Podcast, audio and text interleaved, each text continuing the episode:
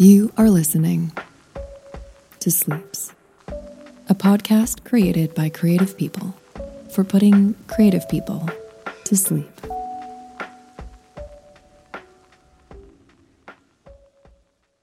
It's like clockwork. Around the same time each day, it's the last thing I want to do, but if I put it off any longer, I know there will be a buildup of resentment. I'm thankful that my stomach is full and I don't have to chop onions, slice raw chicken, or sharpen knives.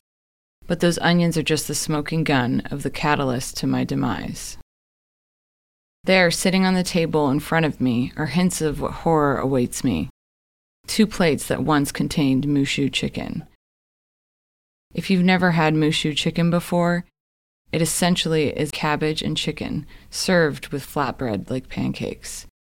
You put the mixture of heaven into each pancake, maybe add some hoisin sauce, and roll it into a burrito. Do yourself a favor and call your local Chinese restaurant and order takeout for your next meal. Don't bother making it yourself unless you want the same fate I have to endure.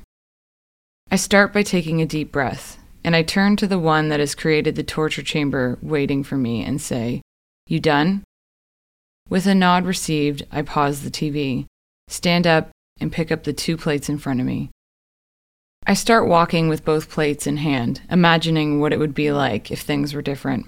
But alas, a bad omen presents itself in the form of a fork on one of the plates sliding off. It bounces twice, finding a new home on the rug. Good thing I have a rug with dark abstract patterns. For the hoisin sauce has made its way strategically over the pattern. Even so, that hoisin sauce has no chance. As I suspected, I hear the sound of four paws thumping to the ground. Emerging from the hallway is the hound we call Peanut. She has defeated the enemy in just four fell swoops of the tongue. If only, I think to myself, if only it was that easy for me. I have a few more steps to take before I enter the danger zone. I wish each step could be a marathon, preventing me from reaching the finish line of the worst time ever. I cannot prevent what I'm about to encounter, as it's already occurred. Should I just walk away and treat it as Schrodinger's cat theory? No, I must face my demons, and here I am. I have made it to the point of no return. Just as I had been bracing for, this kitchen I once knew and loved is no longer what it once was. No, it now is but a war zone. This all based on the silent agreement of you cook, I clean. As my eyes widen, almost as if I've gained muscle memory from this constant occurrence, I gaze in dismay upon the grease covered counter. From this angle, the light hits as if it's mocking me. I decide this is where I will start. I take my first step and I feel what would be the grains that line the beaches of hell beneath my feet. Salt. Salt so fine it's made its way into every indent in the floor. No baseboard is safe either. How could salt make such a journey to this part of the kitchen? I ask myself. I realize this is just the beginning of this expedition. I place the dirtied plates still in my hand on the kitchen table and vow I will deal with them later. Quickly I heed for the broom closet. Each step is salty as the last. I begin to sweep into a pile. For a second, the pile almost looks innocent, like a delicate morning snow. I shake away this notion as the salt's plan to brainwash me is starting to take effect. I take my last broom stroke against the floor, and as predicted, the worst happens. Behind the broom pulls a wet streak, the bristle of the broom now rendered useless. It was with me until the end, but could not hang on any longer. Like any brave soldier deserves, I put the broom back to rest with its comrades in the shallow grave of the broom closet. Curse this wet streak, for how am I going to sweep the salts into the dustpan? Ah, yes, the hand vacuum. I reach under the sink only to realize it has not been charged. No matter, this will not crush my spirits. I will charge it until it is ready to continue this mission with me. I mustn't dwell on the pile of salt. I will set out to do what I was supposed to do in the first place the grease on the counter. This counter was not furnished for this. Granite is no stranger to liquid, but left too long with its porous nature could be disastrous. I look under the sink for any spray cleaner I can obtain, only to find a Windex bottle with but one drop left for dead. I feel a connection to the spray bottle as we both share something in common hope.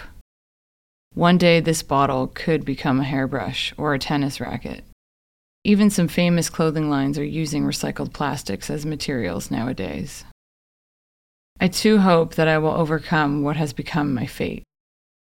I say my farewell to my new dear friend and lay him to rest in the recycling bin. I must trudge forward and figure out how I will clean up the grease alone. I have already lost two on this journey. How much more can I lose?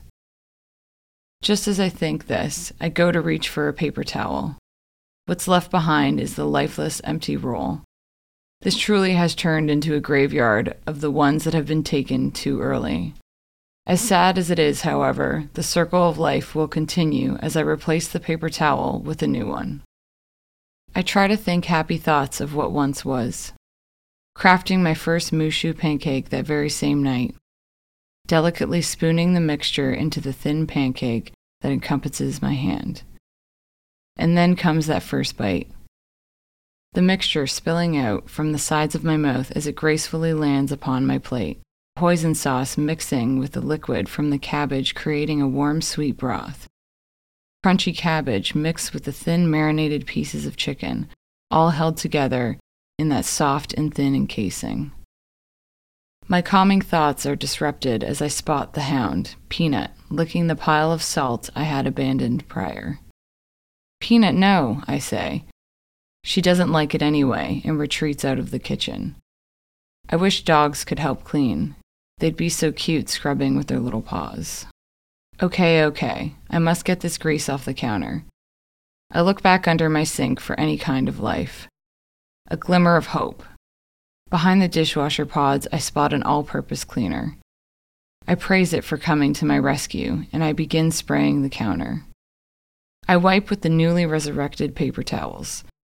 All is going according to plan.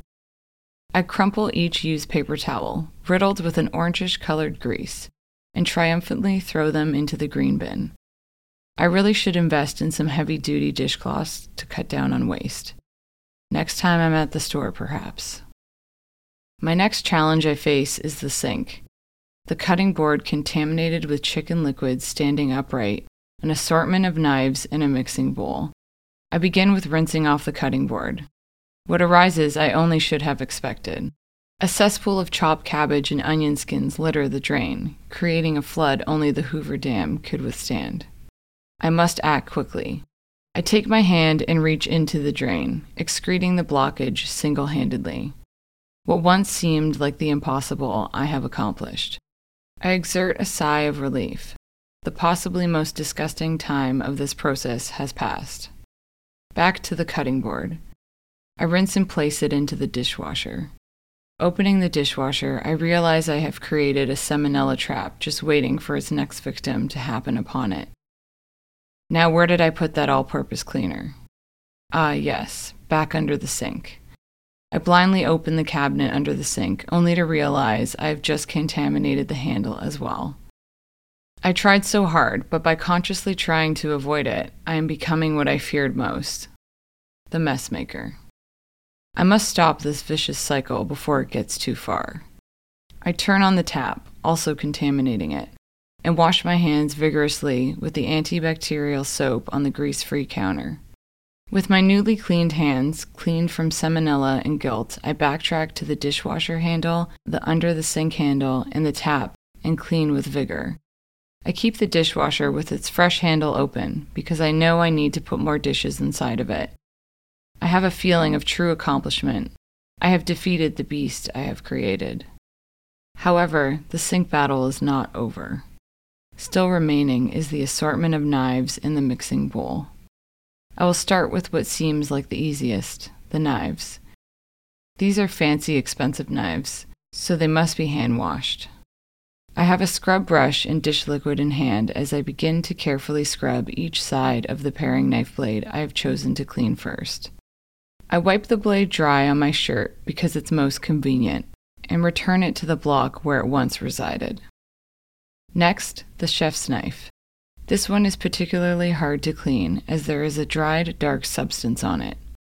I suspect the chicken marinade is responsible for this.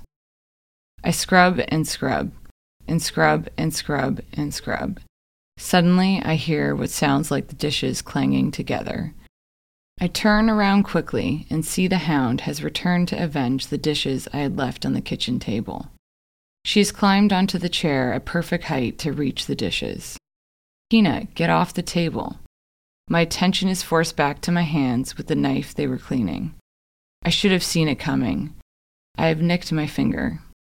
With the flappy skin that now protrudes from my finger, I trace back to the kitchen table to retrieve the abandoned plates. I tell Peanut that it's okay and I love her. I figure what the heck, and I put the plates on the ground for her to lick. I go to the bathroom and put a band aid on my finger flap. I stare up from my finger and see myself in the reflection of my toothpaste splattered mirror.